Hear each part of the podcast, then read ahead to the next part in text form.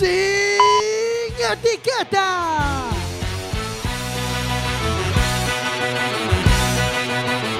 Cuac FM, tu radio comunitaria. Son las 10 de la noche aquí en Cuac FM y vas a escuchar Sin Etiquetas. Hoy en Sin Etiquetas, rugby con Paula Medín. No se muevan, comenzamos en unos segunditos.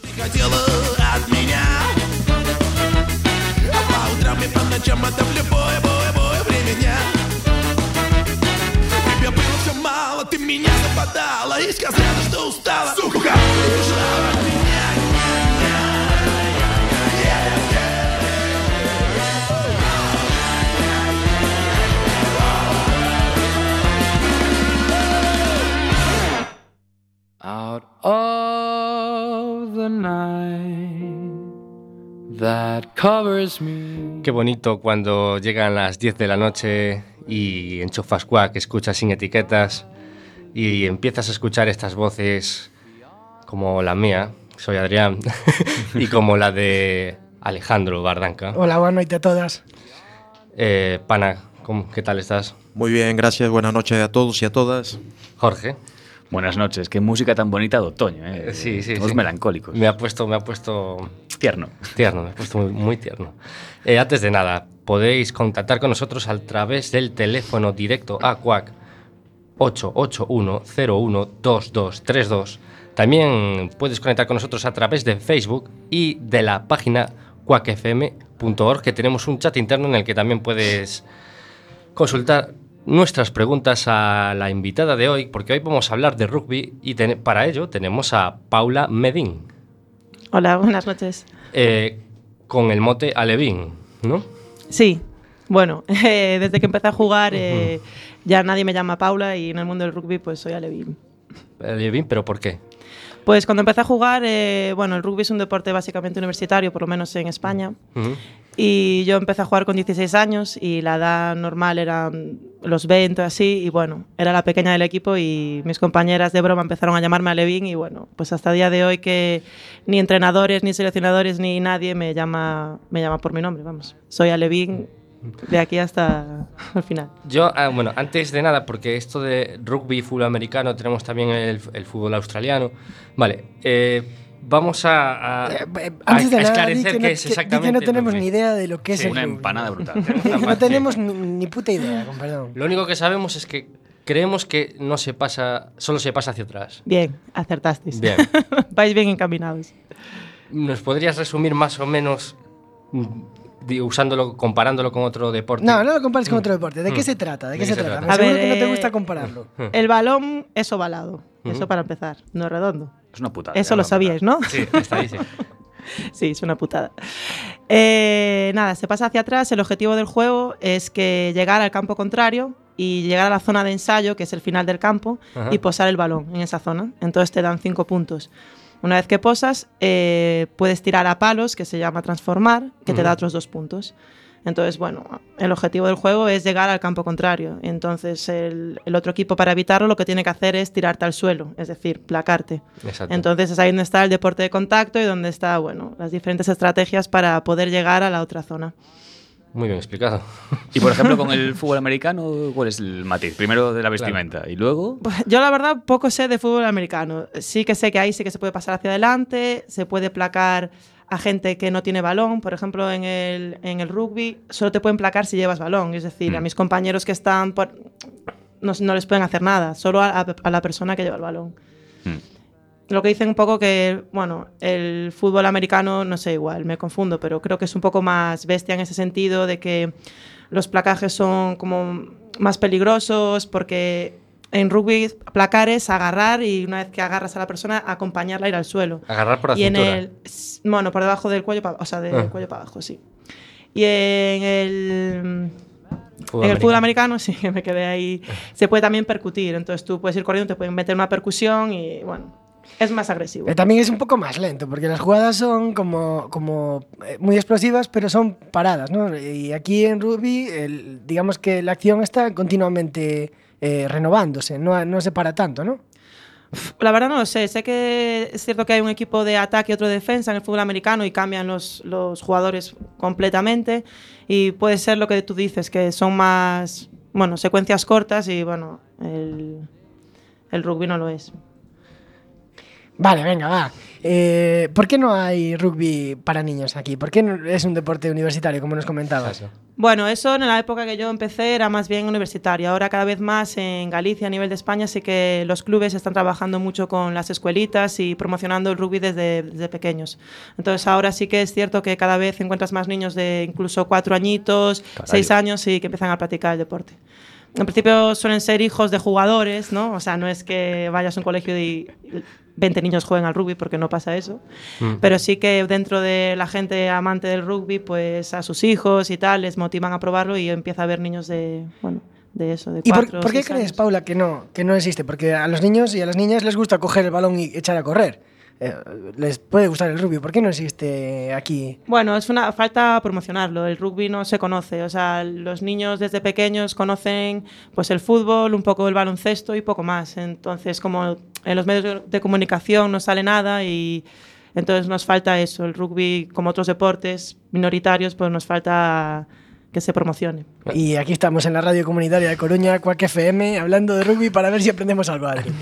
Mira, acerca del aura que tiene el rugby en cuanto a valores, ¿podrías decirnos algo? Porque es muy comentado, ¿no? Esto de que se respeta muchísimo a los árbitros, muchísimo más que en otros deportes, por ejemplo el fútbol, ¿no? Sí, en el rugby el respeto es la excelencia. O sea, tú respetas al árbitro sobre todo desde el punto que nadie puede dirigirse al árbitro, solo el capitán. O sea, yo como jugadora no le puedo decir a un árbitro, oye, ¿qué ha pasado aquí? Porque no me puedo dirigir a él, solo puedo hacer a través de mi capitán. Luego el respeto a los rivales. En el momento que acaba el partido siempre se hace un pasillo al equipo contrario. Luego está el famoso tercer tiempo en el que les invitas a tomar una cerveza, a charlar. Entonces, bueno, esos valores de respeto, también amistad y... que yo creo que en todos los deportes lo hay, en la mayoría, pero en el rugby parece como que... En concreto sí, digamos que se enfatizan más. O sea, de hecho, esta parte que los árbitros son un poco más didácticos, ¿no? Con los jugadores. Tú dices que se le respeta, pero luego también la actitud de ellos igual es un poco diferente, ese árbitro, que un árbitro de fútbol. Bueno, sí que es cierto que te van avisando de lo que pasa. Entonces, muchas veces, por ejemplo, en mitad del partido, igual estás cometiendo una infracción, a punto de cometerla, y te están diciendo, oye, mira, que fuera manos o tal, y entonces, o número 6, ojo que estás tal, y te van diciendo cosas, eso es cierto. Y ahí viene la primera pregunta así, tras. Eso de que es un deporte así un poco cafre, ¿es cierto o no es cierto? Hombre, un poco cierto sí que es, no nos vamos a engañar. A ver, hay mucha gente que dice que no, que, a ver... Es cafre, pero no es agresivo, no sé cómo explicártelo. O sea, es un deporte de contacto, como otro cualquiera. Entonces, bueno, el deporte de contacto es lo que tiene, que al final del partido sales como ratones. Entonces, bueno, es aceptarlo y ya está. Porque luego hay una frase que es muy típica y lo hemos escuchado mucho por ahí, ¿no? Como es que el fútbol es un deporte de caballeros, pero jugado por hooligans, y el rugby al revés, es un deporte de hooligans, pero luego jugado por caballeros, claro, por necesidad, porque si no, mi madre, ¿cómo salís? Sí, precisamente esa frase viene un poco por el hecho del respeto, el que tú le vas a meter un buen placaje a tu rival, pero en cambio le vas a dar la mano al final del partido, entonces... ¿Y qué te sugiere a ti como mujer y como deportista femenino que esa frase, esto del deporte de caballeros y todo eso, con toda la relación que hay de género en esa palabra? Bueno, yo la verdad que de eso paso bastante, porque nunca estuvo en mi cabeza, quiero decir, nunca consideré deportes de chicas o deportes de chicos, o sea que no es algo que en mi vida cotidiana nunca me ha supuesto un problema y no lo pienso así, o sea, no. De hecho, yo conocí antes el rugby de chicas que el de chicos, y la primera vez que vi a chicos jugar al rugby me parecían raros y dije, ¿qué hacen estos? O sea que hasta tal punto que lo veía al revés, así que... ¿En qué sitios está más implantado? ¿En qué países? Bueno, obviamente los originarios, pero aparte de ellos, por ejemplo, aquí vemos que en España tenemos aquí en alza la selección española, en Coruña tenemos un par de equipos, entre ellos el CRAT, en el que participa Paula, CRAT Universidad y también Zalaeta, no sé si hay algún Zalaeta también. No, en Coruña no, solo Zalaeta y CRAT. Bueno, pero parece que ya llevan muchos años el CRAT, desde el 78, puede ser, no sé, lo tengo leído por ahí. Parece que hay como un mini grupo de rugby que para nosotros que no tenemos ni puta idea y nunca supimos ni siquiera que se jugaba, ahora nos llama la atención, ¿no? ¿Existe este grupo o es solo nuestra imagen? ¿Cómo? No te estoy entendiendo la pregunta. Sí, la verdad es que no, es lógico que no me entiendas, fue una mierda de pregunta. La pregunta es si hay bastante gente, si está de moda ahora el rugby en Coruña o no. Si está de moda en Coruña, pues no sé qué decirte. Yo, ¿sabes qué pasa? Que como al final solo te acabas relacionando o la mayor gente, o sea, con gente de rugby, pues yo te diría que sí que está de moda, pero igual mi amiga Fátima te dice que no. O sea que no lo sé. No sé qué decirte a eso. Bueno, estábamos hablando antes del equipo en el que participa el CRAT. Tiene que estar de moda un poco porque el año pasado fuisteis campeonas de España de la división más grande que hay, ¿no? Sí, pero bueno, eso viene es fruto de muchos años de trabajo, de formar jugadoras, y el año pasado también en concreto tuvimos, bueno, 2 fichajes que a nivel de rugby femenino es muy, muy raro. Y jugaron con nosotras 2 neozelandesas, que hizo subir mucho el nivel del equipo, y bueno, nos pusieron su granito de arena y bastante para ganar la división de honor. Caray, pero ya fichajes internacionales, ¿sabes? Sí, ¿qué te parece? Tenemos que traer alguna neozelandesa para Sin Etiquetas, tío. ¿Y cuál es tu posición en el campo? Porque supongo que aquí en el rugby también habrá posiciones, ¿no? Como en todo deporte de equipo. Mira, yo a rugby juego a rugby 15 y rugby 7, porque eso aún os lo comenté, hay 2 modalidades. Uy, que esta salía. Claro, a rugby 15 yo soy flanker, bueno, es que claro, os lo digo, flanker. No os dice nada eso. Sí, juego en la melee. Dentro de los jugadores, ¿sabéis lo que es la melee? Cuando chocan, es no. Cuando chocan. No.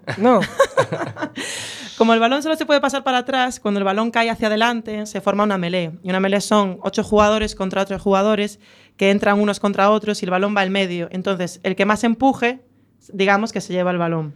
Así no creo que nos estéis entrando. Sí. Yo lo llamo cuando hay bulla, pero bueno. Es... No. Y es bueno, como el juego de la cuerda. Hay que empujar para un lado y para otro. Sí, pero en vez de tirar, empujar. Pues eso, yo juego dentro de los de la melee. Los que empujan, vamos.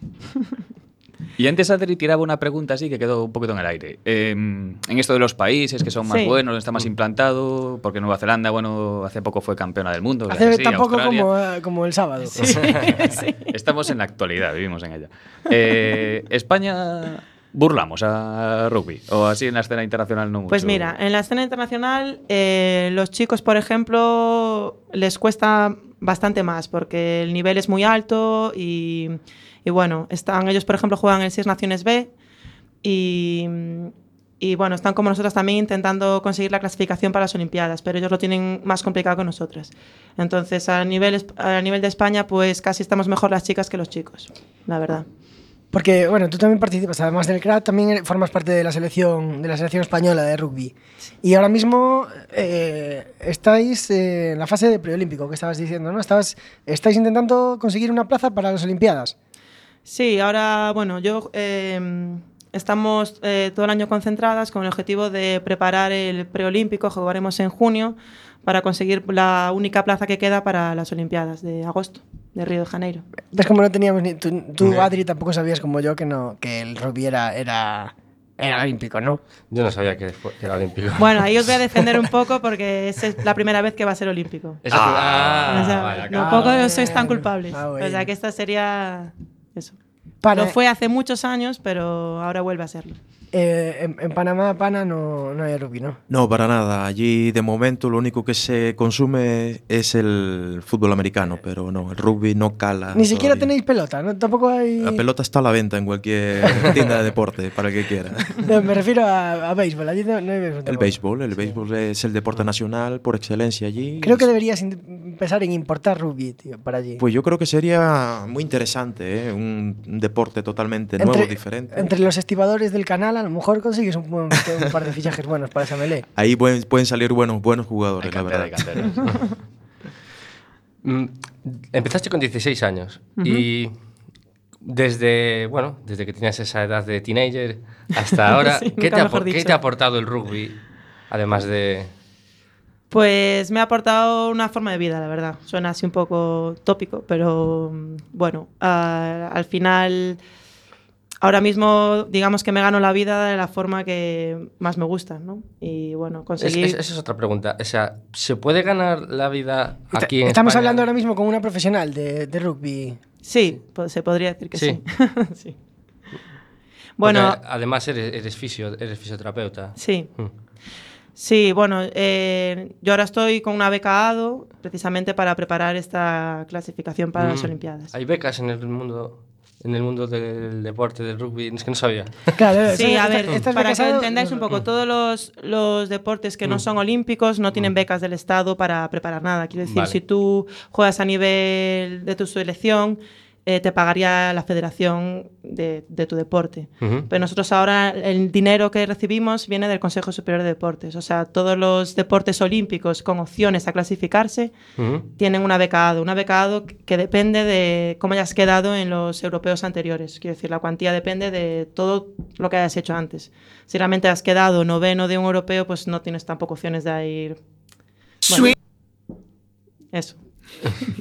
Y lo que decía antes de... ¿es un deporte todavía amateur o realmente hay profesionales y varias profesionales que puedan vivir del rugby, por ejemplo, en España? Mira, a nivel femenino no. O sea, nosotras somos profesionales, pero porque jugamos con la selección española de rugby. O sea, pero en masculino hay, bueno, semiprofesionalismo, que hay gente que sí que cobra y hay gente que no. O sea, no es como en el fútbol, que tanto la primera división como la segunda y segunda B, bueno, no estoy muy enterada, pero sí que cobra todo el mundo bastante. En rugby no. O sea, por ejemplo, de chicos, la máxima categoría, en los mejores equipos igual te encuentras, yo que sé, a 6 jugadores solo que están cobrando. El resto son gente de la ciudad, de toda la vida, que han jugado al rugby y tienen nivel. Y hay 6 fichajes, que son los que cobran. Y, por ejemplo, no sería comparable a países como Francia o Inglaterra, ¿no? No, para nada, no. Allí cobran todos.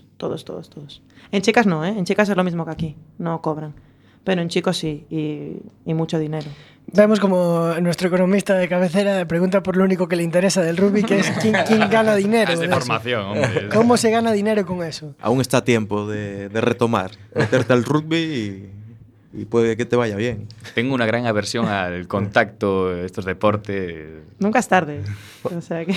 ¿Qué os parece ir con un poquito de música? Con este Swing Low, que no sé quién lo toca. V40, es una versión de V40, pero es curiosa esta canción, porque es una canción que parece ser que la cantan los aficionados ingleses al rugby, ¿no? Es una canción que tienen, es una especie de himno de los aficionados ingleses, y es curiosa porque es una canción que está ligada a la esclavitud de Estados Unidos, lo cual no tiene mucho contacto directo con el rugby inglés.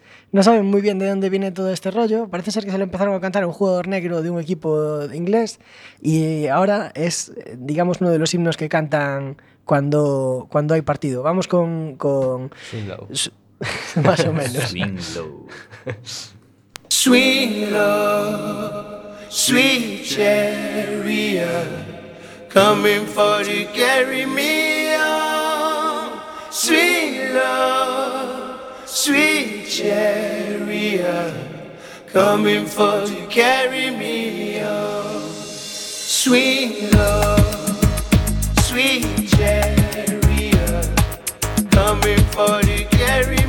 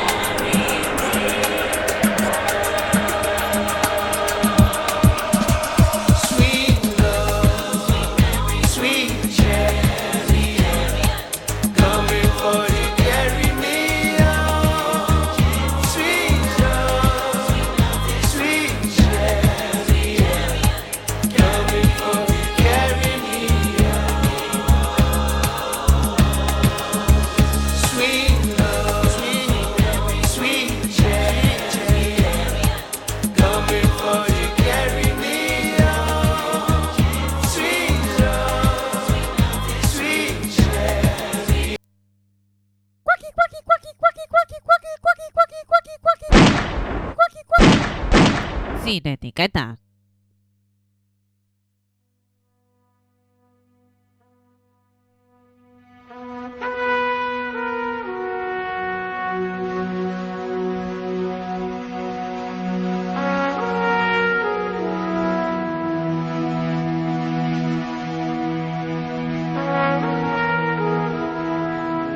Estamos escuchando un fragmento de la banda sonora de Invictus porque, como no tenemos ni idea de qué va el rugby, pues cogimos una peli. Bueno, y ahora creo que vamos con una de las secciones más informativas, con el desinformativo. Sí. ¿Se escucha? ¿No se escucha? Sí, se escucha. Vamos con el deforme semanal.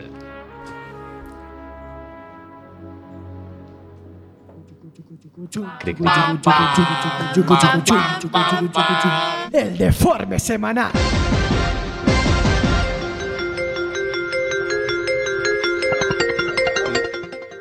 Los selfies han provocado más muertes que los ataques de tiburones en lo que va de año. Vamos a tener que a Spielberg pedirle que haga una nueva producción que se llame El Palo Asesino. Una pareja se precipita por un acantilado, una mujer causa un accidente múltiple de tráfico, 3 jóvenes fueron arrollados por un tren, un joven que se dispara en la garganta por accidente. La cosa ha llegado tan lejos que países como Rusia han tomado medidas y han empezado a hacer señales, a señalizar con carteles de prohibido hacer selfies en determinados puntos, o sea, como una señal de tráfico con el prohibido, con la banda diagonal roja y un monigote, pues haciéndose un selfie en diferentes situaciones. Hombre, lo que tienen que prohibir primero es el vodka. Pero bravo por Rusia por intentar parar esta epidemia que nos asoma a la extinción.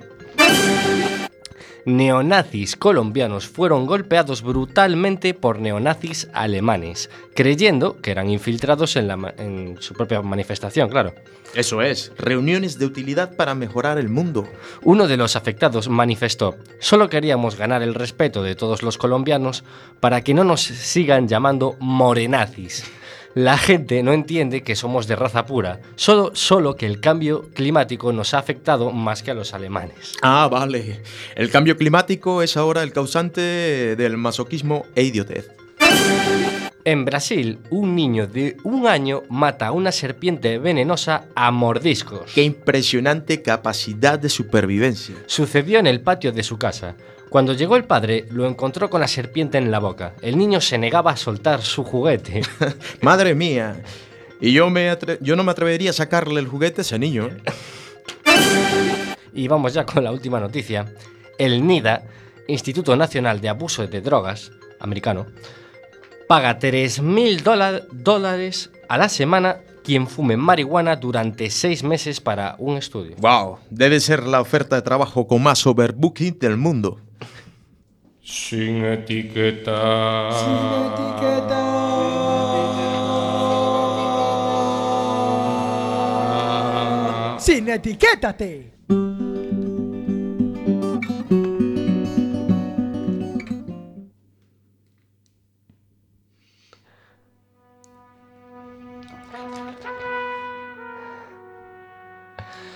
Bueno, seguimos aquí en la radio comunitaria, en Sin Etiquetas, en la 103.4. Recuerden que pueden contactar con nosotros por teléfono a través del 881-012232 y también pueden escribirnos al Facebook si les apetece o contactar a través de cuacfm.org.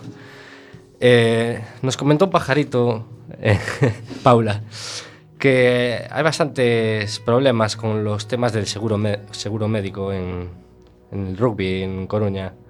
En general, ¿nos podrías comentar un poco más este aspecto?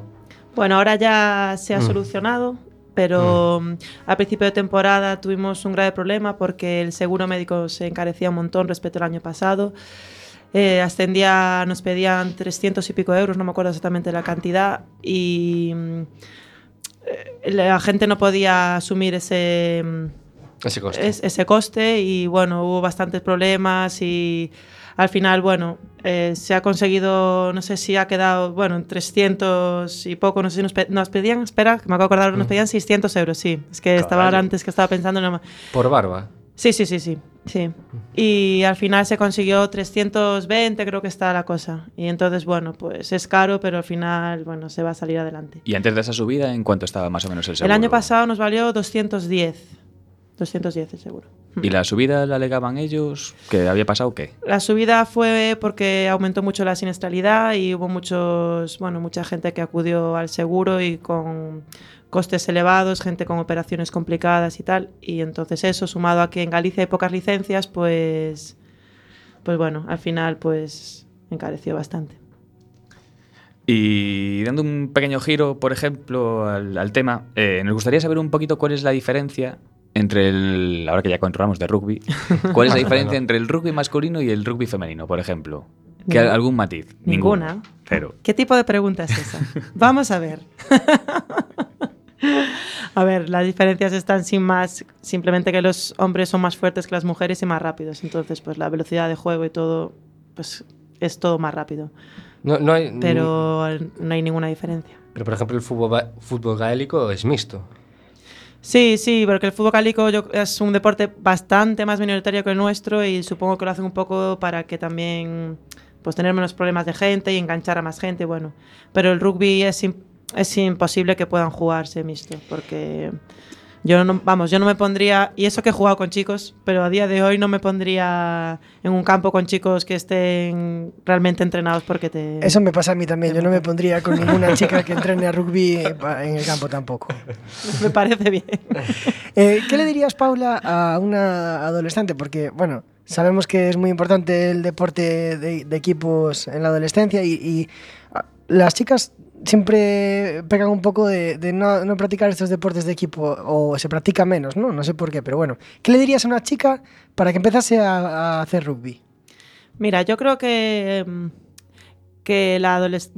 los jóvenes no se dan cuenta que haciendo deporte tienes más amistades, tienes más vida social, haces cosas diferentes, cosas que te divierten más que estar, bueno, más que simplemente salir a dar un paseo, ir a una discoteca, bueno, lo que sea. O comprar un videojuego de rugby para... Sí, eso. Y entonces yo creo que no son conscientes de lo divertido que es estar dentro de un equipo, la sensación de pertenencia a un grupo, es muy divertido y no son conscientes. Yo creo que, haría hincapié en eso, en la diversión, que no son conscientes de lo divertido que puede llegar a ser. Pero viene una prima tuya hipotética y le dices, pero tienes que apuntarte a rugby, ¿por qué? En rugby en concreto, ¿no? Está la cosa. Pues mira, hay mucho compañerismo, la gente, para mí la gente que juega al rugby es gente muy auténtica, porque al final, te juntas con gente muy parecida a tus gustos y está también el famoso tercer tiempo, que después de cada partido te vas a tomar algo. Pero esto no se lo vas a decir a un adolescente, ¿no? Sí que puedes. Vale. Hay mucha vida social, hay mucho... El rugby es un poco secta, entre comillas, ¿no? Porque al final la gente del rugby se mueve dentro de eso, con la gente del rugby y al final, eso. Me he hecho un lío ahora. Pero sí que de la gente que conocí jugando rugby... Sí que es verdad que una vez que empiezan es algo que no dejan durante toda la vida. Sí, a la gente que le engancha. O sea, o tú perteneces a la secta o no. No sé si tienes a lo mejor alguna amiga que haya empezado y luego no haya enganchado con eso. Sí, hombre. Yo de hecho empecé a jugar gracias a mi hermana y a dos amigas, a Fátima e Isa. Y ellas lo probaron, no pudieron continuar porque estaban estudiando y les quitaba mucho tiempo. La verdad... grave error. Y nada, yo seguí hasta el día de hoy. Pero les estoy muy agradecida tanto a mi hermana como a Isa y a Fátima porque gracias a ellas pues mi vida cambió por completo. ¿Para bien? Sí, yo creo que sí. No lo sé. Entonces, Jorge, ¿qué te parece? ¿Crees que ya te estás animando un poco más para apuntarte al rugby? A rugby femenino sí, ahí creo que sí que me apuntaría a lo mejor, pero... No sé, yo no sé qué decirte, igual no también sé. Te daban, ¿eh? Claro. Porque... nosotros ahora que ya estamos en la treintena, que sin tener ni idea, sin estar preparados físicamente, ¿cuánto nos llevaría prepararnos para jugar un partido? ¿O no nos lo aconsejas? ¿Un partido a qué nivel? Una pachanga. Una pachanga. ¿Con contacto? Contacto. O sea, hay sin contacto. Ah, es que a veces jugamos pachangas, como así decirlo, que le llamamos tocatas, entonces jugar al rugby sin placar. Entonces tú avanzas y entonces cuando te tocan paras. Entonces no hay placaje, simplemente es hacer jugadas, correr, tal cual, pero sin el contacto. A eso sí que os recomiendo que podríais hacerlo. Os veo capacitados. Y al otro, pues yo diría que todavía no. No se puede. No, hay que aprender a agarrar. A ver, sí, porque si juegas sin saber, tienes mayor riesgo de lesión. Tú no vas a saber caer, no vas a saber entrar fuerte. Entonces, cada placaje que recibas te va a doler más que a otra persona porque, bueno, a no ser que tal, pero seguramente irás con miedo. Si tú de repente te metes a jugar sin tener ni idea... Obviamente. Claro, otra cosa si es no que poco a miedo, poco, entrenando y tal, claro que en nada se cogen las cosas que... Pero bueno, así... A bote pronto nos metería dentro de un campo de rugby. Entonces, sin saber si, por ejemplo, el monstruo este francés, Sebastián Chabal, nos placa así por la calle Orzán y tal, nos mataría. Os desmontaría, sí. Sí. Directo para sí. Directo para el hospital. Sí. Lo siento, pero sí. Tengo curiosidad, o sea, ¿qué tipo de entrenamiento se hace, por ejemplo, para recibir bien un buen golpe? O sea, un buen golpe, bueno, un buen placaje. O sea, es decir, ¿qué tipo de musculatura se entrena? Bueno, se entrena todo. El rugby lo que tiene es que no es un deporte ni... O sea, tienes que hacerlo todo. Tienes que ser rápido, tienes que ser resistente, tienes que ser fuerte.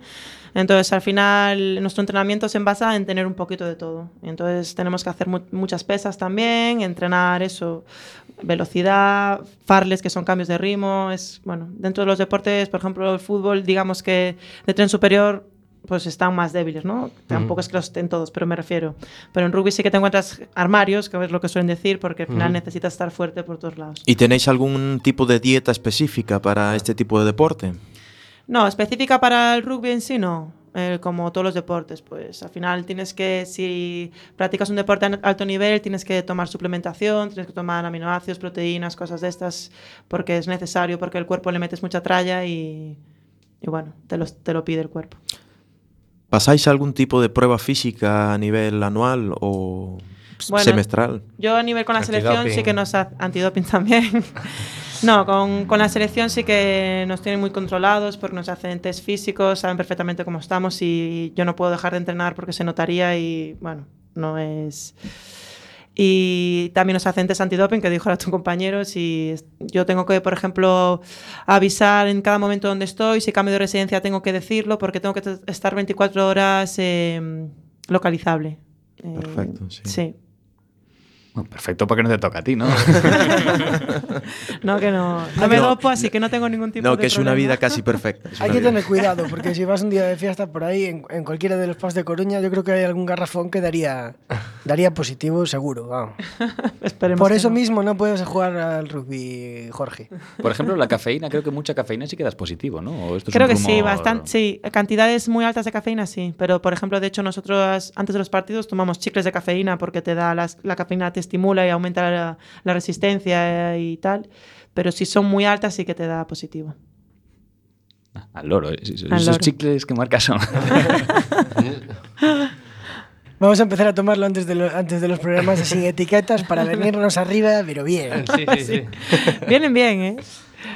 Bueno, ¿qué os parece ir con la segunda pausa musical para seguir aquí abordando la entrevista? Bueno, pues como siempre intentamos buscar, Paula, te lo digo a ti como es nuestra invitada, intentamos buscar canciones que tengan un poco que ver con el tema, ¿no? Pero tampoco encontramos muchas, la verdad. Sí, queríamos complicado. Buscar, sí. No, bueno, haciendo una pequeña búsqueda, si lo buscas por YouTube hay un montón, pero son todas como canciones de borrachos. Y yo tampoco quería dejar el rugby a ese nivel, pero sí, pones rugby songs. Salen un montón de canciones de borrachos, pero a tope. Entonces dices, no. También parece ser que hay un tema que le dan importancia también al momento de cantar los himnos antes de los partidos. No sé si eso también está presente en rugby en vuestro nivel. Sí, bueno, los himnos, es un momento bastante importante porque es el inicio del partido que vas a jugar a nivel internacional. Entonces, bueno...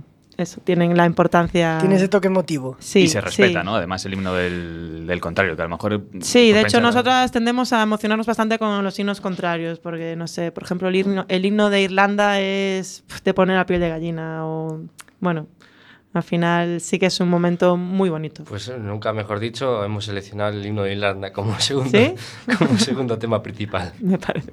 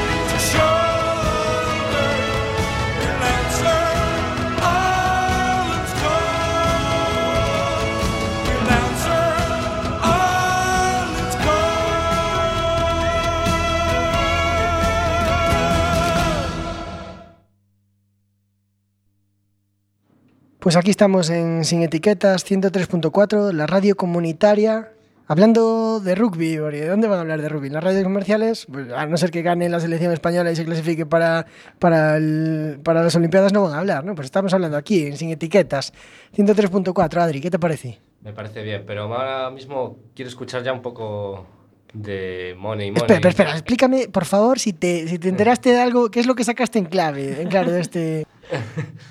Bueno, pues he sacado en claro muchas cosas, que el rugby femenino en Coruña está en alza, uh-huh. Que hay un equipazo como el CRAT, que bueno, que son las siglas de Colegio de Rugby de Arquitectura Técnica, y que la selección... ¿Eso es por cómo trazáis los desmarques o esta es una chorrada típica? Que se... ¿Cómo? ¿Por cómo se trazan los desmarques?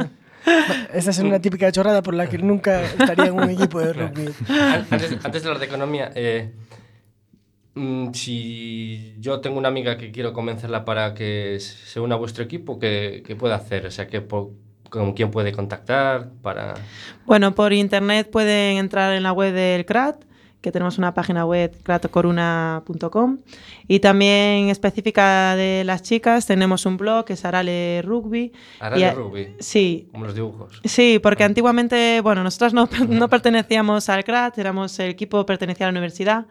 Entonces, como seña de identidad, pues teníamos puesto a Arale con un balón de rugby en las camisetas y bueno, era como nuestra mascota, digamos. Y lo seguimos manteniendo. Vamos ya con la economía friki de Jorge. Otros le llaman plata, quienes le dicen homio y es la misma pendeja.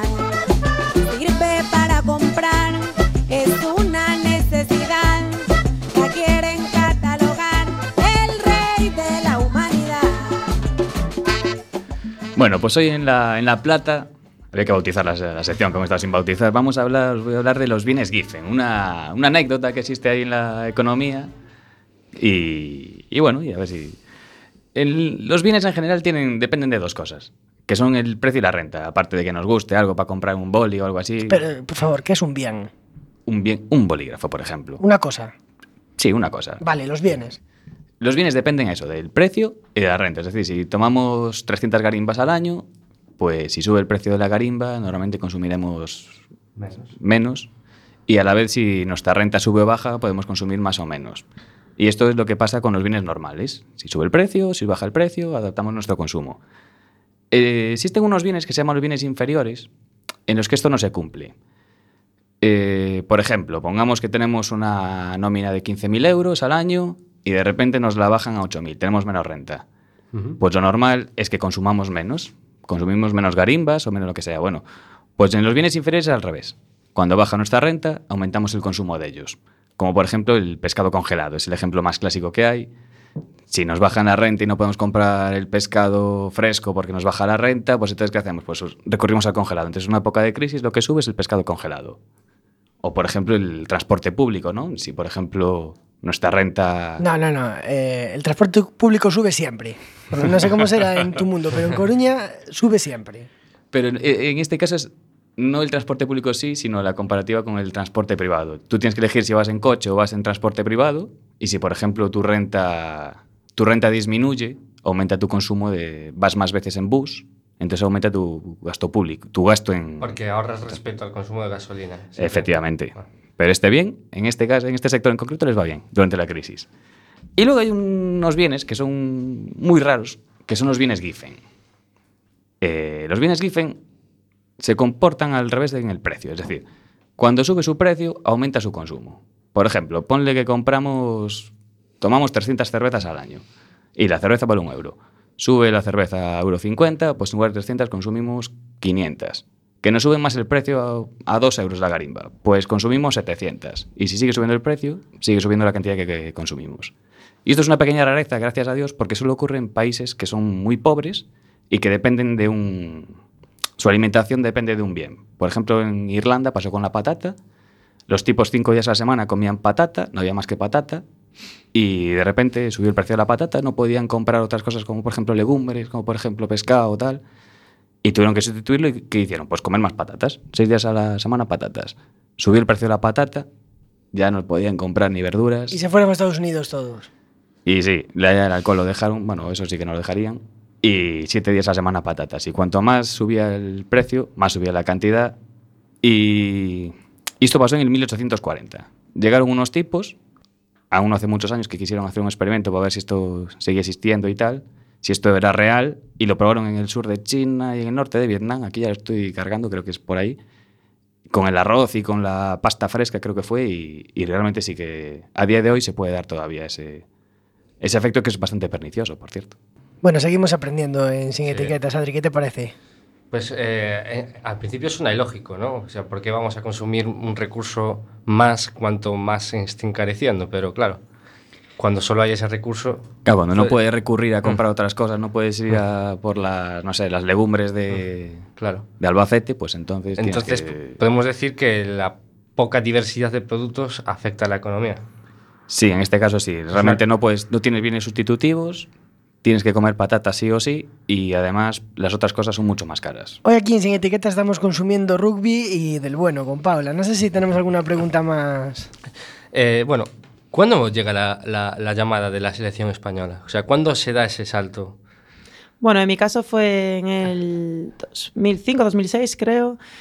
Y nada, bueno, esto al principio es ir subiendo poco a poco hasta que alguien se fija en ti y bueno. Pues... ¿Y quién lo hizo en este caso?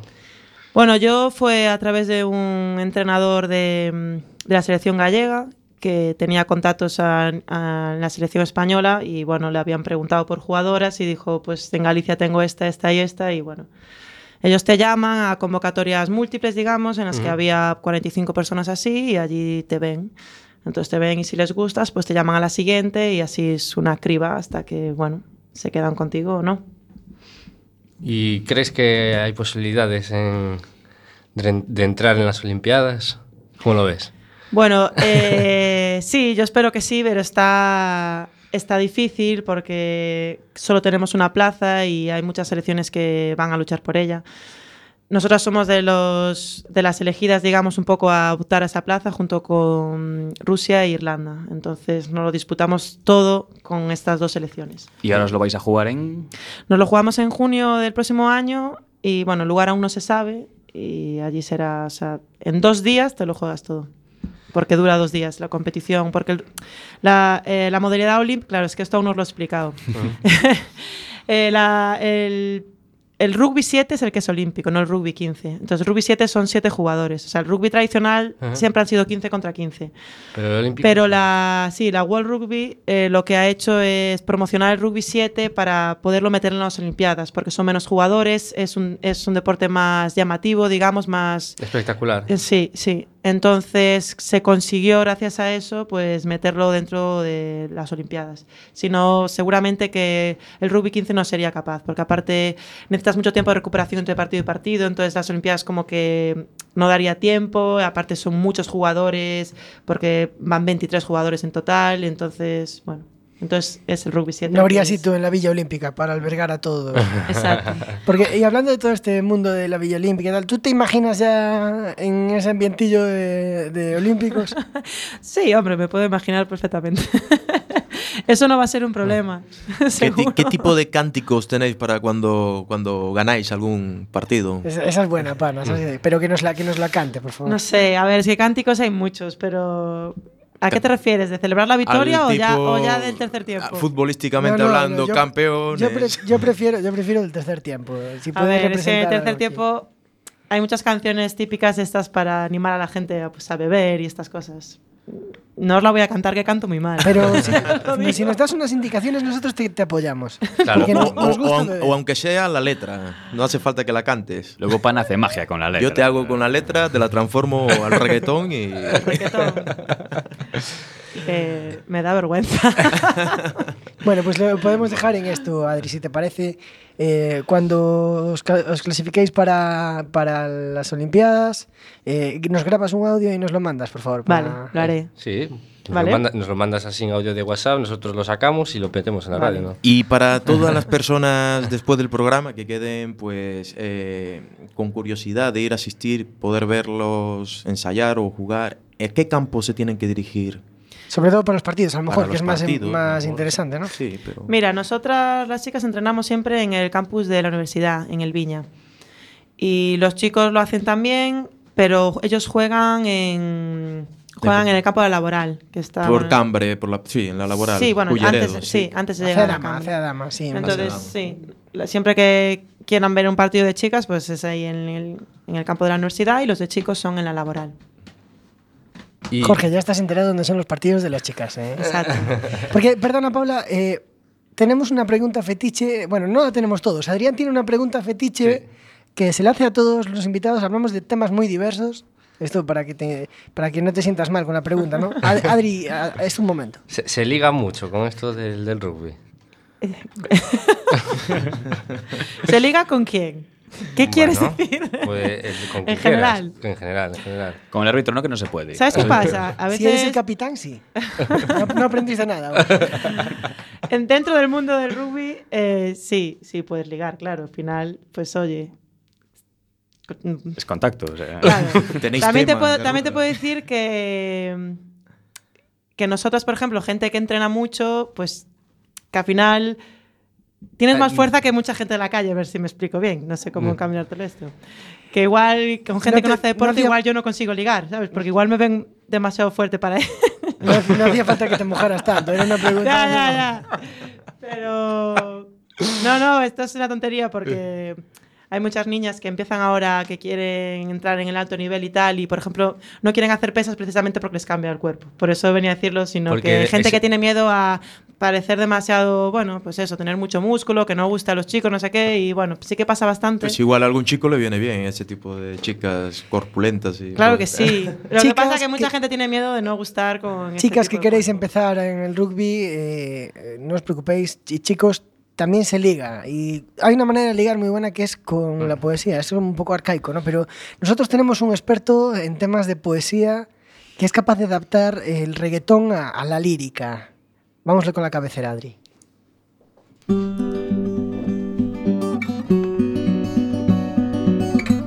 Con pana el verbo florece sobre el bombo y caja. Llega la poesía reggaetoniana.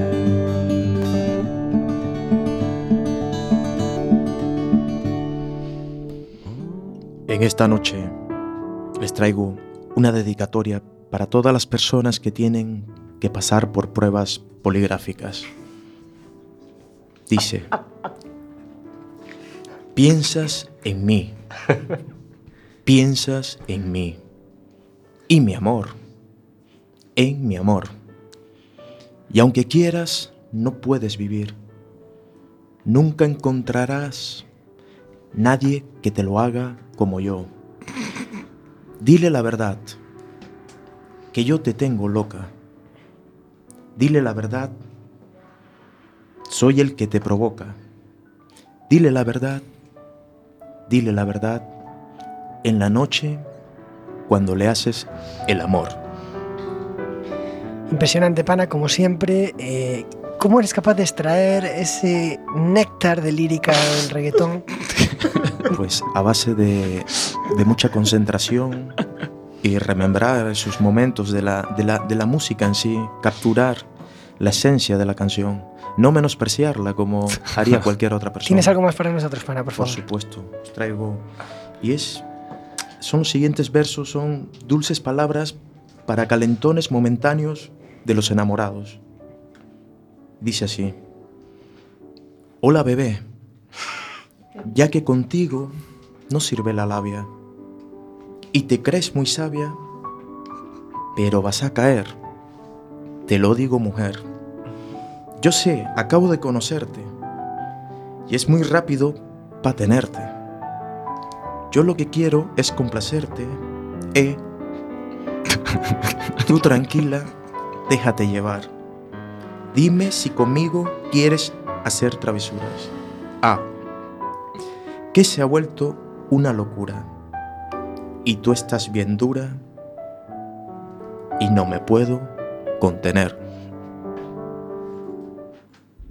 Sin etiquetas. Sin etiquetas.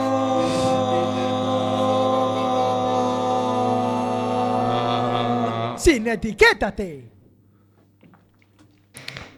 Adri, estamos acabando ya, pero no vamos a despedirnos. Vamos a aprovechar para despedirnos de Paula, para agradecer que estuviera aquí con nosotros explicándonos un poco de qué va todo esto, pero no tenemos ni idea, contándonos sus experiencias como profesional de rugby, como jugadora de la selección española, como jugadora del CRAT, equipo campeón de España en Coruña, por favor. Y no sé, ¿tenéis una última pregunta, chicos? No sé si tenéis o... Sí, yo os doy una idea. ¿Por qué no elegís el eslogan "Somos unas crack"? Vale, sí. Bueno, fue horrible. Nos lo quedamos, sí. Bueno, agradecer, Paula, por estar aquí con nosotros a este Sin Etiquetas de la tercera temporada, 5º programa. Muchas gracias a vosotros. Nos hemos ilustrado mucho sobre el mundo del rugby. Hemos aprendido todos, ¿verdad, Jorge? Sí, esto ya no solo con la documentación, sino aspectos de... Eso del rugby sin tocar, sin placar, eso yo creo que a todos nos ha calado bastante. Sí, eso, Jorge, se puede probar. Eso sí que es de caballeros. Tú y yo que bebimos el deporte desde las 64 casillas del ajedrez, creo que esto no acaba de ser lo nuestro, ¿eh?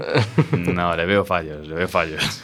Bueno, que sepan que pueden escuchar este programa a través de la redifusión el viernes a las 9 de la mañana, y que también subiremos a la plataforma iVoox el programa para que lo puedan escuchar. Y que pueden darle al like online. Incluso. Pueden darle al like, y tenemos que llegar a 500 en 500 Facebook me gustas. Y tendrán todos nuestros programas subidos ahí, etcétera, etcétera. Y nuestro cariño.